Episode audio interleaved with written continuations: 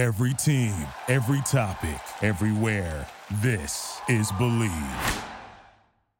Hey, Unwritten Rule fans, you can catch us every Monday and Friday on Apple Podcasts, Spotify, and YouTube. Follow us on Twitter at Bleav Unwritten and enjoy the show. In today's episode of The Unwritten Rule, we're going to be recapping Mizzou's awesome, awesome game against Tennessee, 36 to 7. The Tigers won. Um, we'll have all of our reactions, break down everything. Cody Schrader's awesome performance. We got it all for you. Kenny and Peyton are here um, to talk about that. So uh, we'll dive into it. But first and foremost, a word from the good old sponsor, Bet Online. The last of the major pro sports leagues is off and rolling, and college basketball is ready to go as well. Bet Online remains your top spot for all your live betting action and contests. NFL, college football, uh, UFC, they're all in full swing. Um, I know you know we're going to use our our Bet Online we use our bet online for for all of our um, best beats of the week odds. Um, so Bet Online is your number one source for wagering odds, uh, news, and predictions. Spoiler alert for best beats. Uh, my sicko bet hit again. So thanks to Bet Online for those lines. All the hoops betting action along with every sport is available right at your fingertips with both desktop and mobile access at any time. So head to Bet Online today and remember to use our promo code BLEAV, B L E A V, BLEAV for your 50% welcome bonus on your first deposit. Bet Online where the game starts and the unwritten rule starts right now.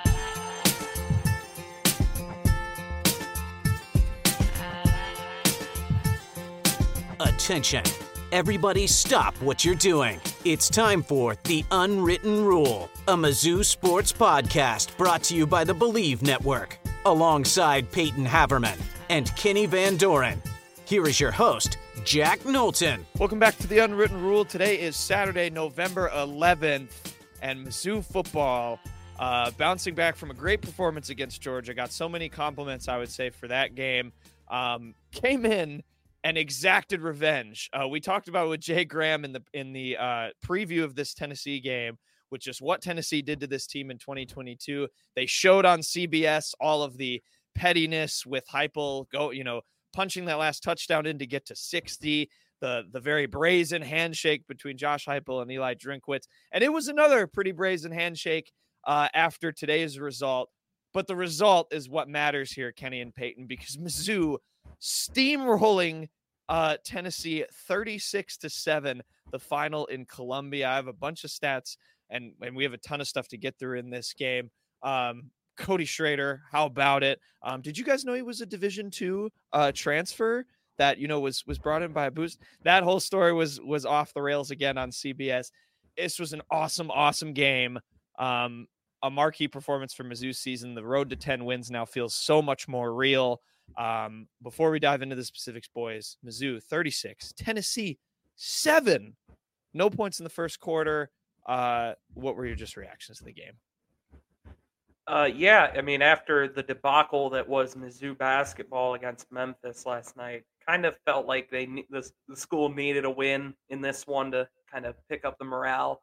Uh, and boy, did they get that and then some. I mean, to have this game be on CBS, I mean, we Mizzou really did, I guess, pick up some respect uh, against Georgia last week because CBS came to Faurot, um, sold out game, blackout and Mizzou absolutely.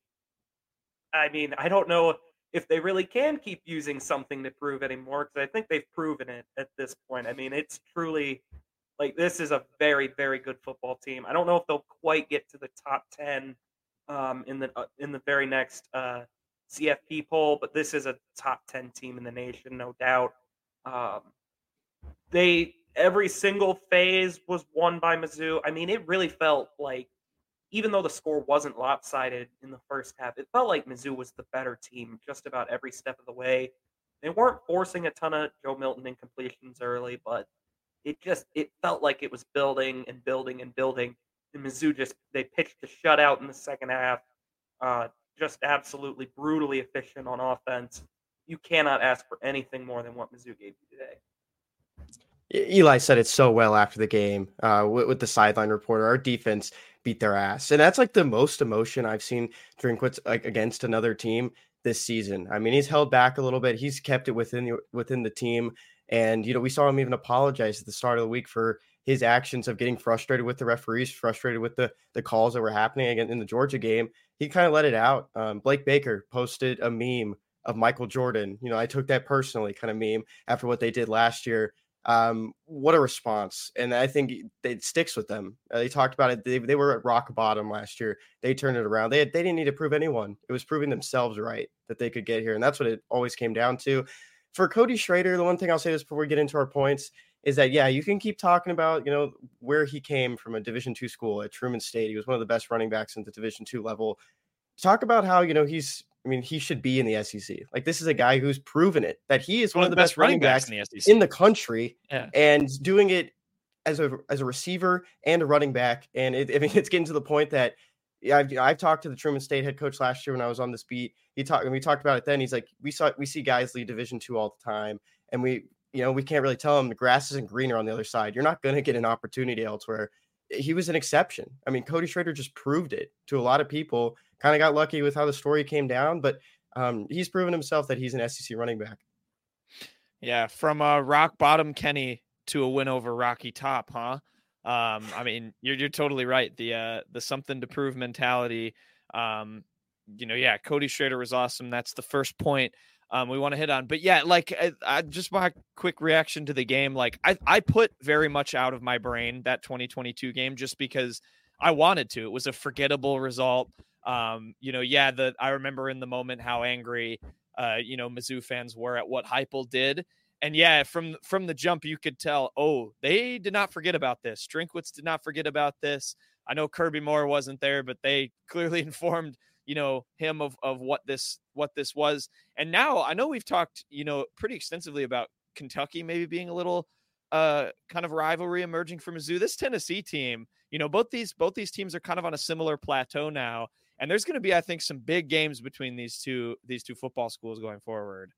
It's very unfortunate that we don't know when that next game is. We talked yeah. about that with jay these these games are you know kind of meaning a little bit more because these two teams are fighting in the east to you know uh, take take up Georgia's spot, but mm-hmm. we don't know when these two teams could play each other again.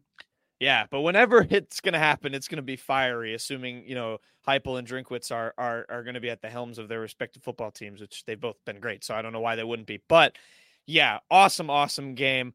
We got to talk about him, the man of the hour, um, Mr. Cody Schrader. 205 yards and a touchdown on 35 carries on the ground, 116 yards uh, through the air. I'll get to, I'll do my stats last.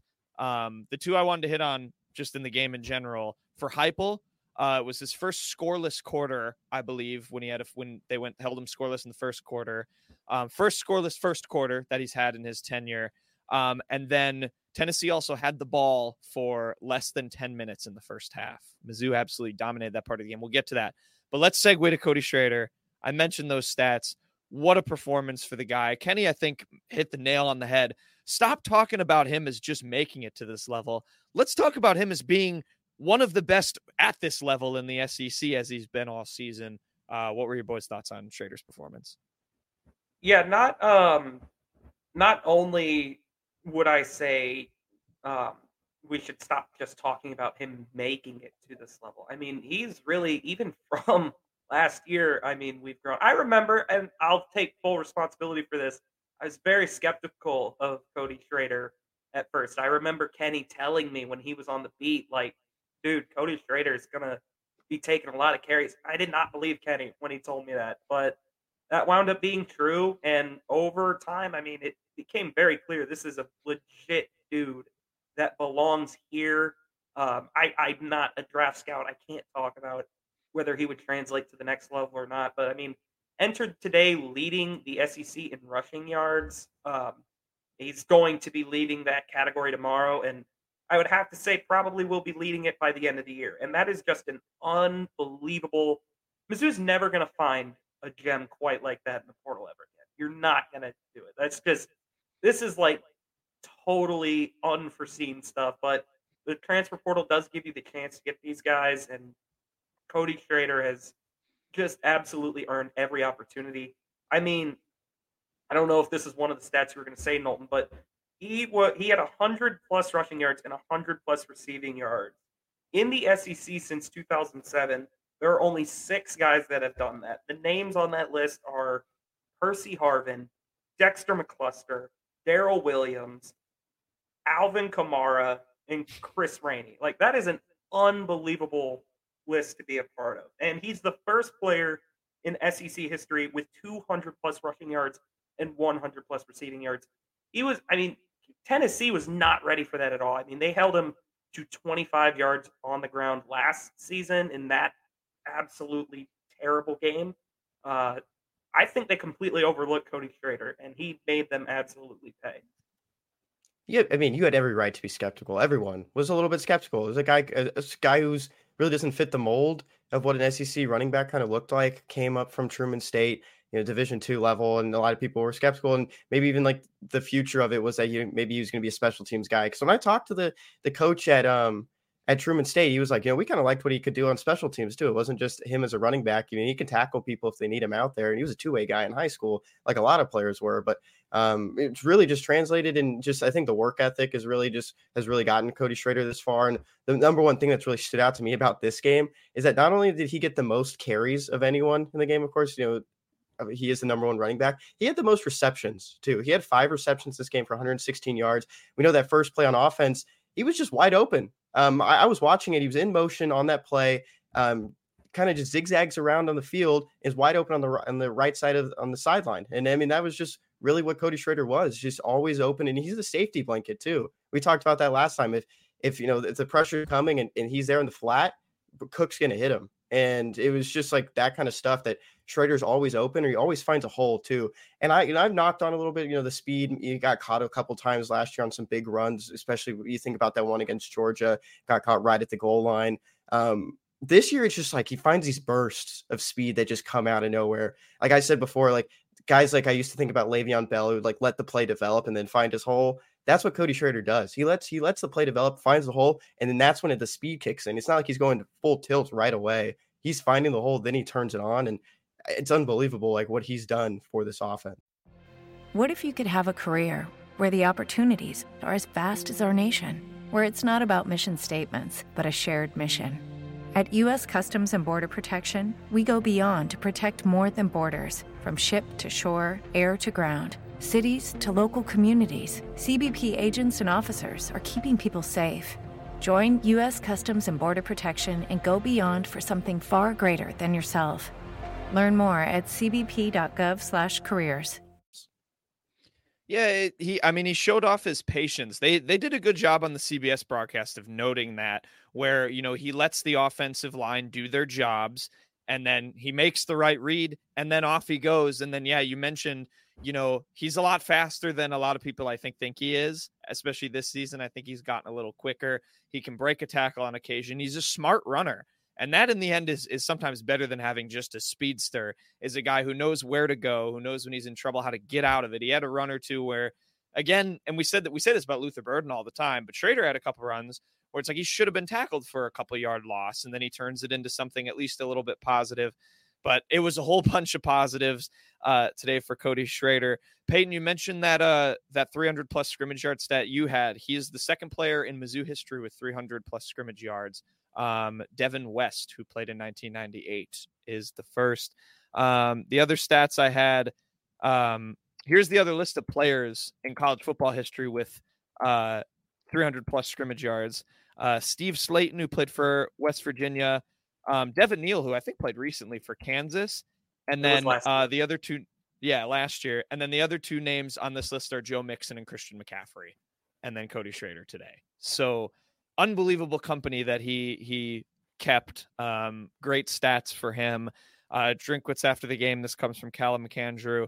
Um, I thought the individual play of Cody Schrader was unbelievable. What an incredible day that little Superman had for us. So Mizzou, Mizzou's little Drinkwitz has some some nuggets in here, by the way, that we need to touch on as we keep going. But little Superman Cody Schrader was was absolutely absurd today. Uh, if you guys have any more, just quick hits on him. Yeah, no, I mean can't say enough about Cody Schrader. Really, just this season has just been such a great, just good running back. I mean, absolutely rock solid. I still do want to see a little more from the other running backs just to keep Cody Schrader more fresh, just keep him from getting so beat down. But he's absolutely earned the right to be the bell cow. Um, another thing to shout out. I mean, it's not just Schrader making plays the O line is just so much improved. I mean, in, in in every single run run play, it feels like there is just a hole. I mean, this has been. It took a little bit of time and a little bit of flack for this O line to kind of truly gel together, but there's not a weakness on that O line anymore. I think. Yes, Cody Schrader or not Cody Schrader. Uh, Connor Tollison again had a bad snap today. Uh, that was way earlier than Cook was expecting. God, when those guys are just blocking and that's it, I mean, there's not a weakness. Cameron Johnson, who was like a huge target of ire earlier in the year, has really stepped up. Armand Membou is getting national hype for being just a huge behemoth that just moves people off the line.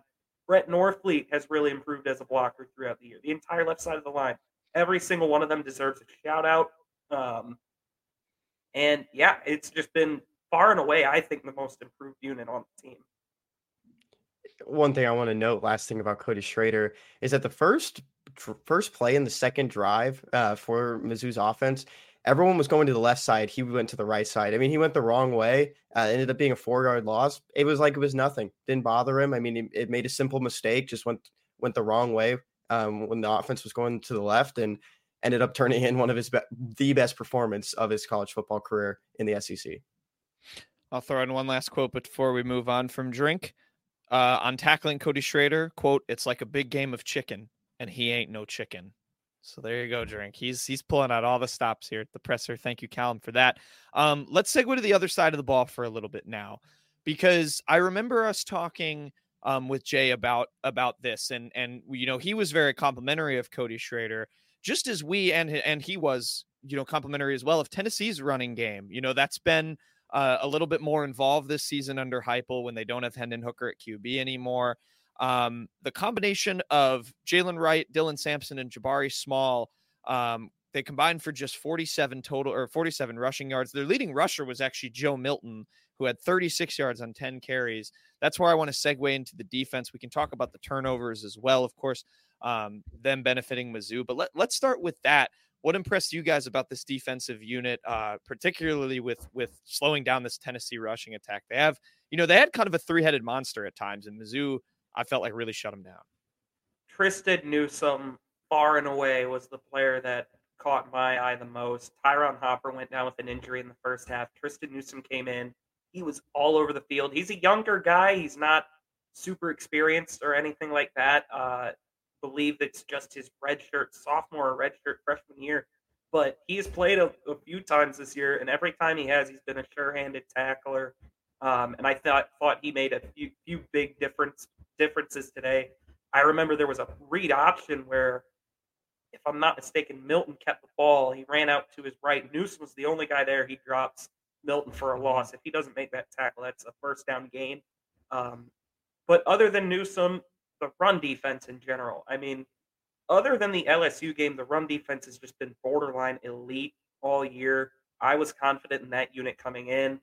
Uh, and Joe Milton, you know, they when you you don't have your run game, you kind of got to air it out a lot. And at first, Joe Milton was taking what Mizzou was giving him, hit a lot of slants, hit a lot of basic plays. But I hate to be mean, Joe Milton's not a very good quarterback. I mean, it's just very inaccurate. He, you could tell in the second half when Mizzou had him in some obvious passing downs, they were getting closer and closer to getting that backbreaker breaking turnover. I remember Joseph Charleston was a little late to pick up a slant, and he knew it would have been a pick if he had broke out in time. And then Daylan Carnell finally with the straw that broke camel's back. Big revenge game for that unit. Like Kenny said, Blake Baker tweeting the the and I took that personally after what um, Tennessee did to them last year. It was really just a unique game plan. You know, we're so used to Mizzou bringing the house. Blake Baker loves to just roll the dice with blitzes and stuff like that. He trusted his three D linemen, whoever they were. It was typically Walker and Robinson on the outside, and whoever he rotated in at D tackle, and it paid off. I'm glad you hit on Triston Newson because I mean, he's a transfer. He's a JUCO guy. He comes into this program a little bit more hype. Had a good spring. Looked like a guy that was going to mix in with mix in pretty early. Um, had a couple, you know, games where he did show out a little bit as one of those the third or fourth uh, linebacker. Um, with Ch- Chad Bailey out for the year, and Ty'Ron Hopper having the ankle injury and not being out there for most of the second half of that game. Um, Newson finished with the most tackles. He, him and Travis Johnson had the most tackles, and that's that's a great thing to see for such a young linebacker and one who's really it's in his first year with the SEC as well. Um, he had eight tackles, three solo. Peyton mentioned that tackle for loss and the QB hit. A great game for him. Um, you know, Chuck Hicks had a great game as well. He's really stepped in this role, missed all of last season with that injury and comes back this year. Um, a little bit of hype from him coming out of Wyoming. Another guy who's transferred, and just a lot of guys just stepping up on the defense. And, and you talk about D Rob as well. D Rob's playing with a lot more fire this year. The guy was invited to one Senior Bowl last year, wasn't the one he wanted. He comes back, moves back out to the edge, and is just in people's faces. Him and uh, Milton, you know, they, they were face mask to face mask. That's not something you see from D Rob last year. I mean, he seemed a little bit more reserved. This year, he's just a different animal. Um, out of anyone on this defense, for for sure, lock to be in that Reese's Senior Bowl is him, just based on what he's been able to do this year. He's had you know up and down with the injuries as well, but man, D Rob has just been a force since he's moved back to the edge. Yeah, and that I'm glad you mentioned the D Rob thing about him getting in people's face. I was skeptical of that move out to the edge, but boy, it has paid off just so much. I mean, even I mean, Blake Baker kind of just had to leave him on an island today. He brought three a lot, let Mizzou sit back in zone, uh, just make Joe Milton make a mistake. Um, and he still he found a way to get a sack at the end there. Like you said, he just is an absolute leader on that unit. Um, and he was, I don't know how many people noticed. I mean, even though he didn't have his most stellar day rushing the passer, he was absolutely dominant against the run. I noticed him a few times, whether it was even if he didn't get the tackle, just knocking dudes back, just disrupting everything. Tennessee had nowhere to run today, and that is what they've been doing all season long. And you saw what happened as a result. Yeah, um, I, I think you guys hit the nail on the head. That's the two things that that jumps out to me when I when I look at the stat sheet. Is you know Newson and Hicks being the the number what tied for the number one and then the number two leading tacklers, and and they're you know backups on this team. Truthfully, when when Bailey and Hopper are are available and ready to go. So I think that shows the mark of a good team, a good defense. It's it, it's built on how deep it is. I know we talked about that with uh with Tennessee again with Jay with he thought their defensive line had a lot of depth to it. And I think I think you can say the same uh, for Mizzou's linebacking core. Um, let's talk about these turnovers too, um, guys, because I think I, I, think that's something definitely definitely to hit on. You know, we had um, we had the the uh, the interception, of course, at the end of the game with Daylan Carnell getting the pick six, and then the two fumbles. Those were crucial in terms of keeping with how long Mizzou's offense had the ball. Um, you know, how how key were those turnovers, and just like thoughts on this team being able to generate takeaways because I think that's something that when we talk to other people about Mizzou, that's something they that I feel like gets hit on a lot, and and that was showcased on full display here today with the two fumbles and the pick.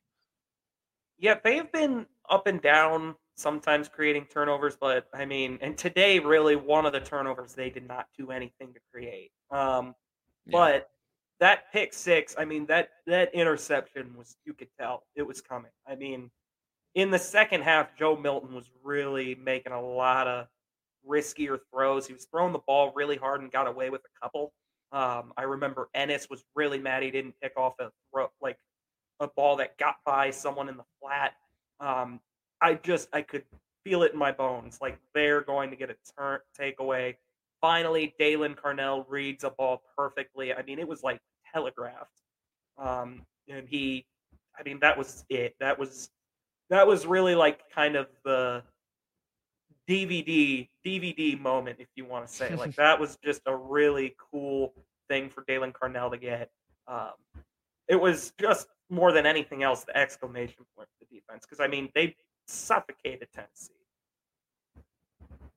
I, I, want to go to the the other the other turnover that they forced when when KAD you know forced that fumble and what really stood out to me is just the response from KAD as well. We know he's had a great season. We know he's had you know draft hype going going into these last couple weeks and he gave you know he's the one who the touchdown was scored on the only touchdown for Tennessee. Dont'e Thornton makes a great catch right you know the ball looked like it may, might have hit the ground it didn't. Um, he makes that catch there And it's like it didn't even bother KAD. I mean, he kind of thought maybe he dropped it, but he comes back later and lays a nice hit and gets that fumble. Chuck Hicks, recovers it. Um, it's just uh, the response is what's really stood out to me about this defense. You know, they're not dwelling in anything else. I mean, this is an SEC caliber defense. They can't dwell in what what they've done in the past. And I mean, we've seen it before that games like last year, where a lot of this defense came back, they remember everything from that Tennessee game. Coming into this year, they're not dwelling in it; they're using it as fuel, and that's what something you've seen a lot from, especially these corners. Um, Ennis, who's had an up and down year with injuries, you know, trying to battle those, stay healthy, and get on the field. Uh, we even talked to we, Peyton and I just you know messaging or just in a group chat. Um, Matt Miller, who's from ESPN, posted something this this morning saying that you know there's like first round buzz for him, and you're thinking about it like, well, he hasn't really had like a year that's really stood out, probably because quarterbacks aren't throwing his way all the time, and that's what's really stood out out about Ennis. Right, He's battled kind of ever, yeah. He, he was a little bit banged up today as well. Looked like he took a, a leg to the head, and uh, he was favoring his right arm a little bit on another play. Um, but he's he's just everywhere, and um, he he can hit people. He's a fearless guy, just like KAD is. Yeah, I'm glad I'm glad you touched on Ennis. That was a that was a good thing to to bring up because yeah, it's almost it is a little bit of a conundrum with him because yeah, I think it's just quarterbacks. You don't want to throw his way. I mean, he hits hard, he defends the pass well. We've known this for for years now um, with Ennis and seeing him uh, seeing him develop. And you're right, you're you are right, Peyton, with one of those fumbles. That was a uh, that felt like a play that would have been a Mizzou call if they had somehow called that a forward pass on that RPO sort of miscue. Um, but it was a fumble, and that was the that was the right call. But hey, you know, great teams sometimes sometimes need a break, and and and Mizzou got one. They got one with the the first fumble too, where Tennessee's you know driving toward the end of that first half, and then you know you get the takeaway, and all of a sudden that momentum is gone, and Tennessee just could not get it back. 83 rush yards. Uh, Mizzou held the Volunteers to uh, on Saturday evening. Back to the offensive side of the ball. Um, I think now let's talk about Brady Cook for a little bit because you know Cody Schrader was the star of the show. That you know Brad Nessler was. I think he called the the trio of Cook, Schrader, and, and Burden. He was calling them the St. Louis Stars.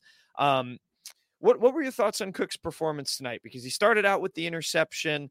Um, you know, he had that deep pass to Marquis Johnson, which was I think his furthest throw of the night.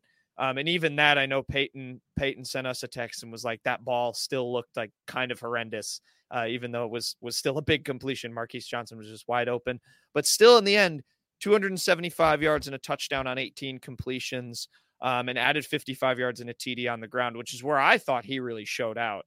Um, was using his legs, especially at the beginning of that game. But what were your thoughts on uh, on Cook this evening? Yeah, definitely improved from last week. He needed a big response after what I kind of thought was about his worst half of his career, a, a, half that would really stick with him. That second half against Georgia. At first, he did not respond well. I mean, that first interception was really ugly. But after that, I mean, that's just kind of what's been the mantra: just taking things off, proving to yourself that you're that you are as good as you as people say you are. Um, uh, he was again it wasn't a perfect day. That throw to Marquis Johnson should have been six. Um, but I mean, Marquis Johnson, as we've said a million times, he does not look like a freshman. I mean, what an unbelievable! That's an underrated play that I didn't see a lot of hype for. That was such an unbelievable diving grab by him. Uh, but Cook was much much better. Uh, really liked what he did with his legs twice when Mizzou was backed up on the goal line. Um, after really good punts from Tennessee. Tennessee tried to win the field position game. Cook used his legs, scrambled for two first downs. Um, one of them was kind of, I thought the broadcast put it well, a design dash to get Brady Cook to bait rush up the middle, then just scamper to the outside and pick up a first down. But overall, it wasn't a perfect day. It was a pretty good day, though. And I was glad to see he could uh, hook up with Burden there at the end because Burden was very clearly not 100%, was just not moving well. Um, so I'm glad they were able to get him a touchdown at the end there. You could also see the frustrations for Luther as well through that whole game. Um, he had opportunities where maybe he thought he was open, maybe thought the, the different play would have gotten in the ball. And I mean, even with the injury, it's just frustrating that he can't play it at his level in the game that you know he can control.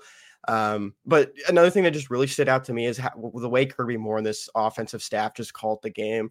I think early on the the secondary for Tennessee was a little bit stronger. Um, we saw uh, Brady Cook take a sack early, and it, you looking at that play from you know like the coach's eye that, that you can you watch the game from. You're going to see like a lot of those wide receivers were locked up, and he didn't really have any plays. They turned to the rushing attack. They rushed more than they passed, of course, and it just turned out really well. And I even went back and looked at it, and I thought you know the first quarter he didn't throw for as much. I'm talking about Brady Cook here.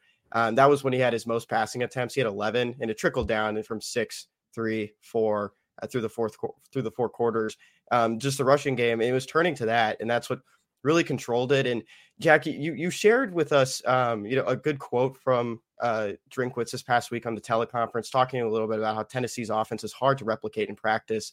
And I joked with you guys that that the thing that the way that they replicate is that they just took the time of possession away. Uh, Mizzou mm-hmm. just controlled this game. They controlled the clock, especially in that first quarter and in that first half. 39 minutes and 56 seconds to 20 minutes and four seconds the Tigers were in full control. They had the steering wheel the whole game.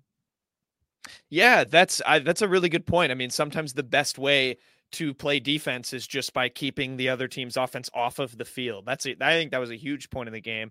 I mentioned the the stat earlier that you know Tennessee only had the ball for 10 minutes in the first half and then pretty much equaled that in the second half. So it wasn't even necessarily that Tennessee couldn't respond they or, or, didn't respond they just couldn't. They weren't on the field and when they were they made a couple mistakes. Mizzou's defense stepped up like we just talked about. But but peyton what you kind of talked about made made kind of gives me the in, impression that like mizzou in this game just didn't have to lean like obviously they leaned a lot on cody schrader but it just shows like the balance that this offense can have where you can have luther burden still out there playing banged up playing locked up a bit in the first half. I think you do have to give tennessee's dbs some credit um, you know, to limit a guy like Luther to even under 50 yards receiving um, is impressive, still give up a touchdown. But to be able to just have this offensive balance where you have a guy who like Cook who can run, or you can hand the ball off or check it down to Cody Schrader and let him do his thing, I think is is great for this team. Um, and and they know how to pick their moments. It seems Luther Burden knows when it's like, all right, this is my day. Today it was Cody Schrader's day. You know, tomorrow it could be Brady Cook's day. Next week it could be Brett Norfleet's day, which would be great. Two catches today. Shout out. Um, but I want to yeah, interrupt I, you one real quick about yeah. the tight end position. Is that we know we saw Tyler Stephens play go down a lot. I mean, the snaps went down because you know he did struggle. He dropped you know, three or four drops earlier in the season, and I noticed him a lot more today. And I don't know if that's just because I'm always looking at the numbers and seeing who's on the field. He was out there for a lot of the blocking, and we talked about Jordan Harris being a good blocker earlier in the season looked like they're they're really relying on Tyler Stephens a little bit more now. Yeah, I mean, as long as Brett Norfleet's catching passes, you know, we're a Brett Norfleet podcast. We have to look out for our guy.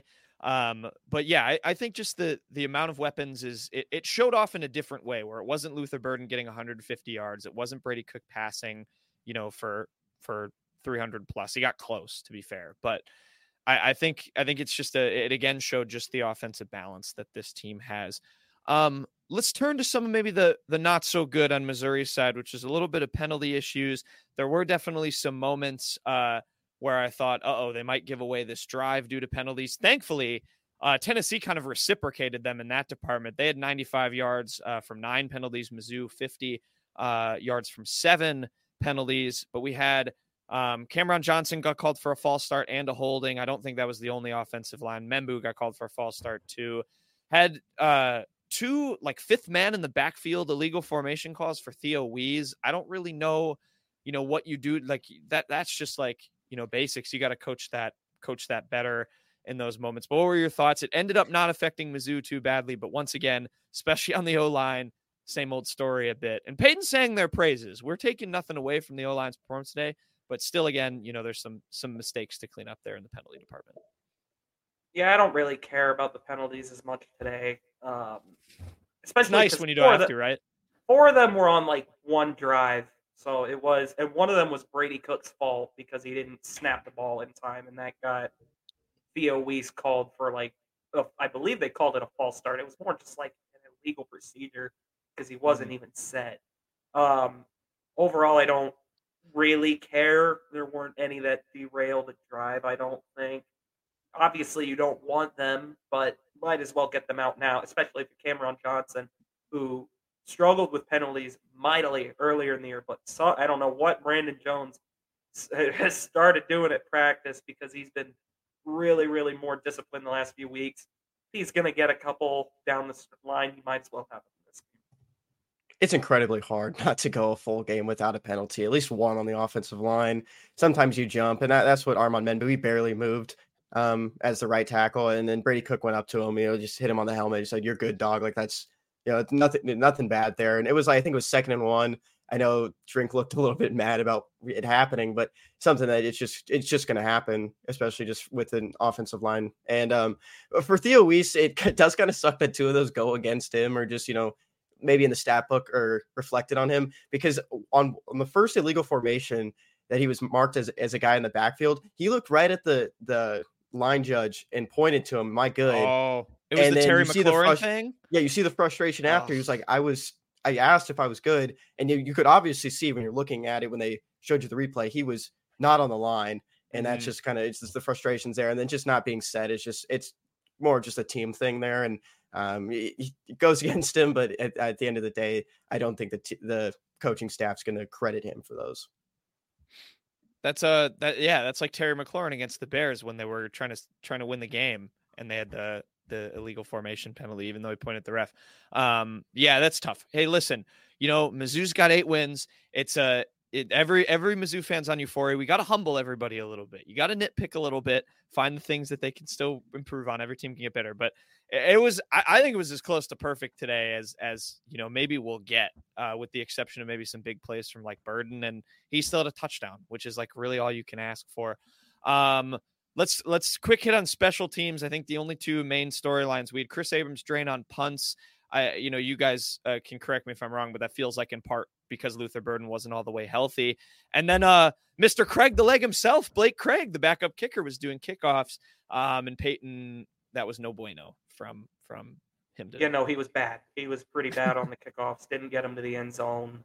Two of them got returned. Uh, so and, and Mevis replaced him in the second half. So Mevis, uh, I remember there was a quote this week. I forget who tweeted it. I believe it was Wendell Shepard. Uh, maybe it was Brandon Haynes. Uh, Cook, uh, or not Cook. Mevis's mechanics are just a little funky on kickoffs right now. Is what the issue was. So it sounds correctable because earlier in the year he was getting them through the end zone. Um, so hope you kind of hope he can get back to that because Blake Craig sure can't do it right now. Maybe he can in the future, but definitely not for now. Um, Kris Abrams-Draine on punts. I mean, we'll see if that remains permanent when Cook is healthy. He didn't drop any. He didn't return any really. I, I don't really care either way about him on punt returns. I just am kind of glad it's not anymore.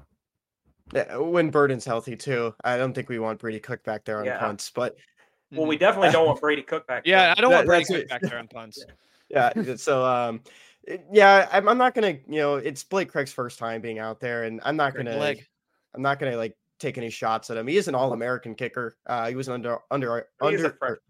Yeah, he's a freshman too. Uh, Under Armour All American is what I was trying to say, and um, there's a lot still there to grow for him. And I, I'm not gonna, you know, take any more take any shots at him, but um, he is you know a, a, good guy to replace me this one day, and that's something to kind of look forward to. Is you know what can he kind of bring, especially like sitting a year under Harrison Mevis. Just as I was a Tucker McCann fan when we started at Mizzou in 2019, just as I became a Mevis fan when he took his spot, I will be a Craig the Leg supporter until he pro- unless he proves me significantly otherwise. Uh, so yeah. I want to say. Go ahead. I want to say Blake Blake Craig is also a very respectable young man. Uh, respected. Mr. Van Doren. Yeah, he called me Mr. Van Doren once, not knowing that I'm only three years older than him, and that was that was very nice of him. Yeah, I, it's interesting because I mean, you look at the recruitment rankings for the special teams that uh, Erik Link brings in; they're always highly touted. I mean, like you said, Blake Craig is like a big deal. He's a good kicker. Yeah, right now, freshman can't get it through the end zone.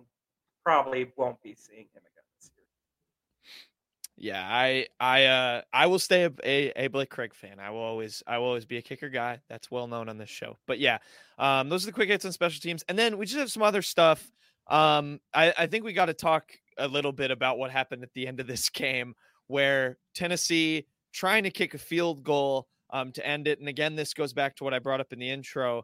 Mizzou remembered the sixty what three three five 66. points it was sixty six points it was um, at the end of the 2022 game. Mizzou remembered that, and Drinkwitz pulled a little petty out. Uh, I have some more quotes from him. I'll read at the end of this, but uh, he iced Tennessee's kicker when they were trying to get to, to double digits. Tennessee ends up missing the field goal, and that's how the game ends. There was a little scrum um, because Brady Cook got pushed when they were doing the kneel down. Drinkwitz sprinted onto the field, got his guys out of there. Because obviously, the announcers pointed it out. If you do something stupid in that moment, you can get tossed for the first half of Mizzou's next game. So that's good that no one had it there. But pretty funny stuff at the end with the gamesmanship from Drinkwitz. Kenny mentioned the post game interview. He he remembered. He did not forget it felt like the end of both both halves kind of defined this game for Tennessee. I mean, Tennessee, like we mentioned earlier, was driving, uh, and then they fumble with 20 seconds at the end of the first half, and Mizzou winds up stealing three points when Cody Schrader does what Cody Schrader does, and just break a couple big runs. Cook had a completion. They get three from uh, Mevis going into the locker room, and then this one, man, that was really something watching Josh Heupel trot his goddamn field goal unit out there down 29. It was pathetic. I was pretty like, this is lame. Good for Drink icing that that kicker. Uh, and then he missed it. That was totally deserved. Um, Tennessee absolutely deserved that. Not just don't forget about what just happened last year. I mean, two years ago, 2021, in yeah, that was the bad. worst home game I've ever attended. The crowd sucked, the weather sucked, everything sucked about Mizzou Tennessee 2021 when Mizzou lost 62 to 24. Um, God, I can't believe that team made a whole game. Um, but uh, yeah, what goes around comes around. I wish Drink had honestly gone for another touchdown at the end there, but it was whatever. Drink will take the sort of high road there, but I was glad to see Petty Drink make an appearance with an icing the kicker, and then the our defense kicked their damn ass or whatever it, whatever the exact quote was. Oh, Threw another swear word in there. Their damn ass. Who cares? Drinkwitz was fired up. I was too. No, it was great. It was great. We've never said that Drinkwitz doesn't coach until the final whistle either. We talk about the Alabama game in 2020 in his yep. first season. Um, you're his getting beat game. by Alabama. First game, and he played it until the final whistle, calling timeouts as time right, right before time expires. Um, and I mean, good on him to just remember too. I, I like you brought that up, Hayden. It's like not just let that go, you know, let it go like they're going to take the field goal. Yeah, if you're going to go out there and try to kick a field goal to reach double digits, uh, we're going to play too, and we're going to call it there. Yeah. And uh, what do they say about karma too? And, and that's what it is. Karma's a bitch, and this kind of happened to them. And you look at where um, what happened last year after that Missouri game against South Carolina the week after for Tennessee. They lost 63 to 38 on the road. Um, you, you, just don't run up the score. And I understand you had your backup, and Joe Milton was the one who handed off for that touchdown in 2022. He was the backup at the time. Yeah. And he was just, too. He was throwing, yeah. Yeah. It was, a, it was a passing touchdown. So, yeah, I mean, it was just coming full circle. Now he's a starter here and or started this year. And and so you just kind of kind of realize you just people remember that stuff.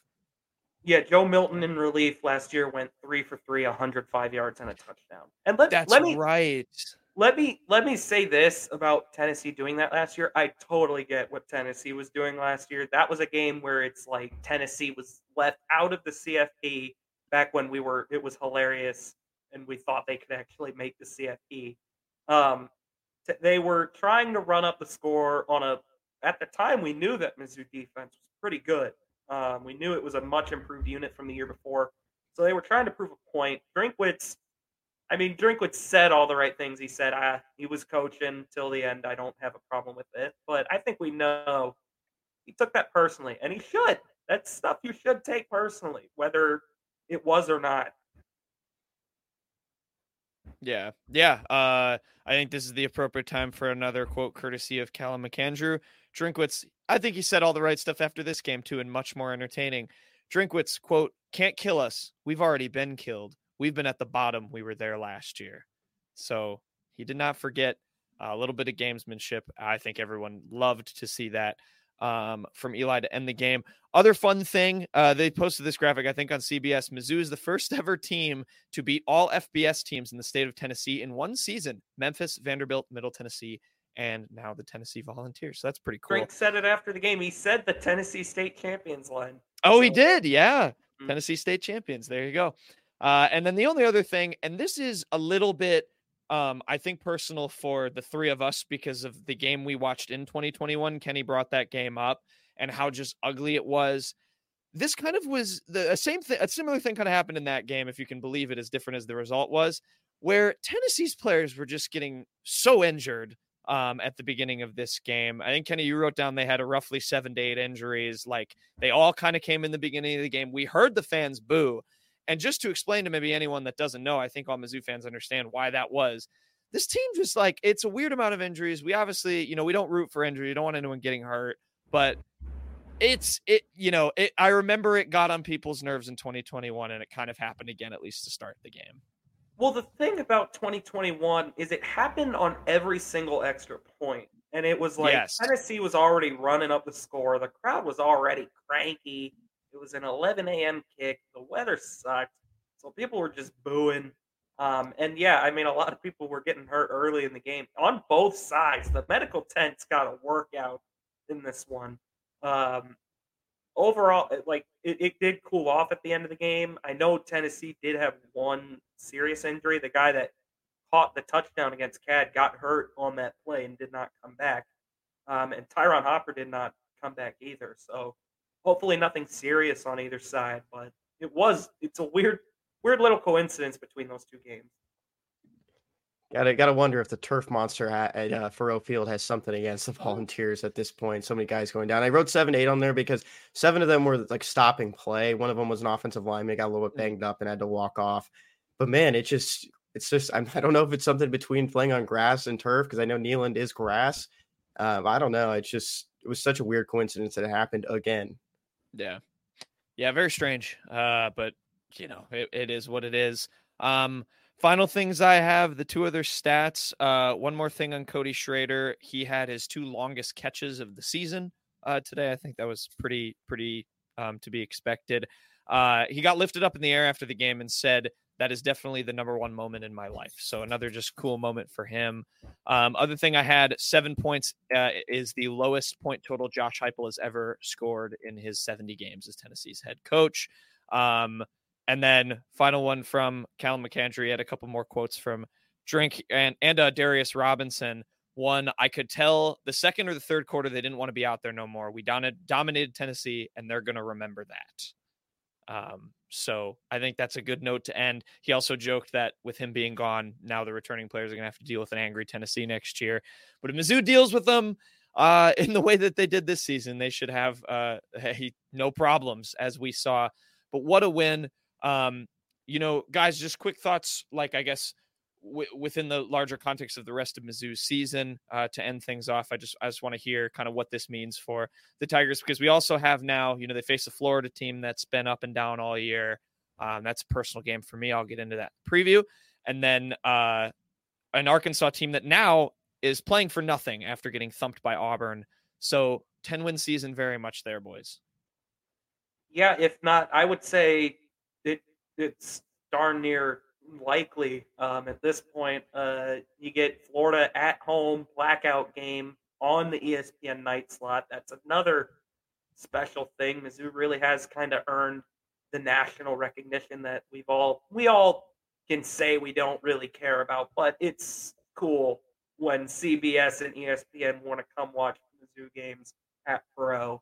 Um, and then you get that Black Friday CBS spot for Mizzou, uh, Arkansas, and what's going to be one of the last SEC CBS games ever. So, been a very special. I, I don't know about like 2013 level special or anything, but just a big year. Mizzou's going to probably put itself in a position for um, a New Year's Six bid. We'll have to see if everything else shakes their way, but yeah, this was probably the biggest swing game of the year uh, for Mizzou, and boy, oh boy, did it swing their direction.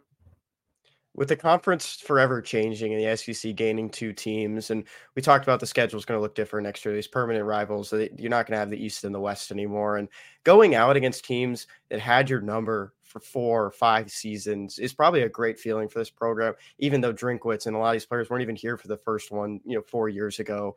Or three or five years ago. And um, you look at beating Tennessee at home, beating Kentucky on the road. Those are two teams you might have, have seen as rivals to some. Those are still games that you wanted to win each year because those are the ones that you're battling for one of the top two, three spots in the SEC East when it all is said and done. And it's good to go out with like that. And maybe they'll face them again in 2025. But you look at the 2024 schedule, those those two teams aren't on there anymore. And this team's done a good job of not looking too far ahead as well, um, not skipping over a week. You know, going against Florida. Florida's a team that's beaten Tennessee at home. I mean, there's been games there that they've shown flashes that they can beat teams, and it's a good thing that they're not looking too far ahead. They're not looking towards Arkansas or, or maybe even a New Year's Six if that comes in the conversation, depending on you know how Ole Miss ends its season because they're both fighting for an SEC spot and stuff like that. And um, they've done a good job of not looking too far ahead. Just you know, the one and zero mentality each week is probably what's really carrying this team and just building a great culture for Eli Drinkwitz and his staff.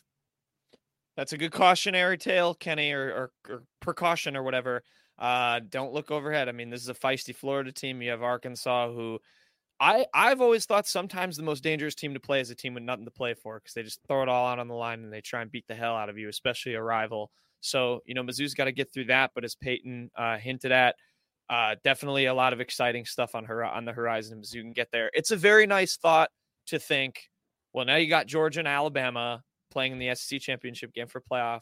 You got Ole Miss and I guess LSU who have had good years, and then you got Mizzou right up there with those two programs, like and and top four, top three arguments in terms of ranking the SEC as a whole. That's a pretty awesome uh, place to be for an Eli Drinkwitz team that last year was playing Wake Forest in a 53 degree uh, Tampa, Florida game uh, as their bowl last year. So it's come a long way. Still a lot to prove for Mizzou football, but what a win! Uh, 36 to seven, they beat Tennessee. That'll do it uh, for us. The unwritten rule. Everyone, go enjoy your victory Saturday. Uh, enjoy the rest of your weekend. We'll be back on Monday. Uh, we got some more news. We're going to unfortunately have to go to some of the bad and recap that men's basketball loss to Memphis it was that was an ugly game. Um, but we'll get to that. Let's enjoy the the uh, excitement while we've got it. So, so for us, this has been the Unwritten Rule presented by Bet Online. See you guys Monday.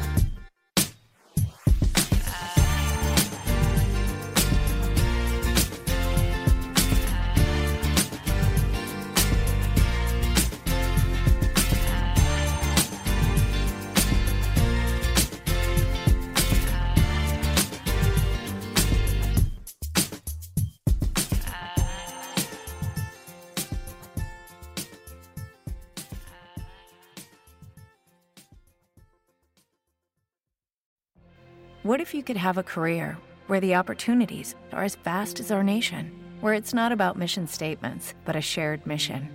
At U.S. Customs and Border Protection, we go beyond to protect more than borders from ship to shore, air to ground, cities to local communities. CBP agents and officers are keeping people safe. Join U.S. Customs and Border Protection and go beyond for something far greater than yourself.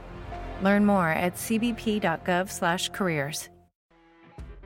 You know, when you're listening to a true crime story that has an unbelievable plot twist that makes you stop in your tracks? That's what our podcast, People Are the Worst, brings you with each episode. I'm Rachel.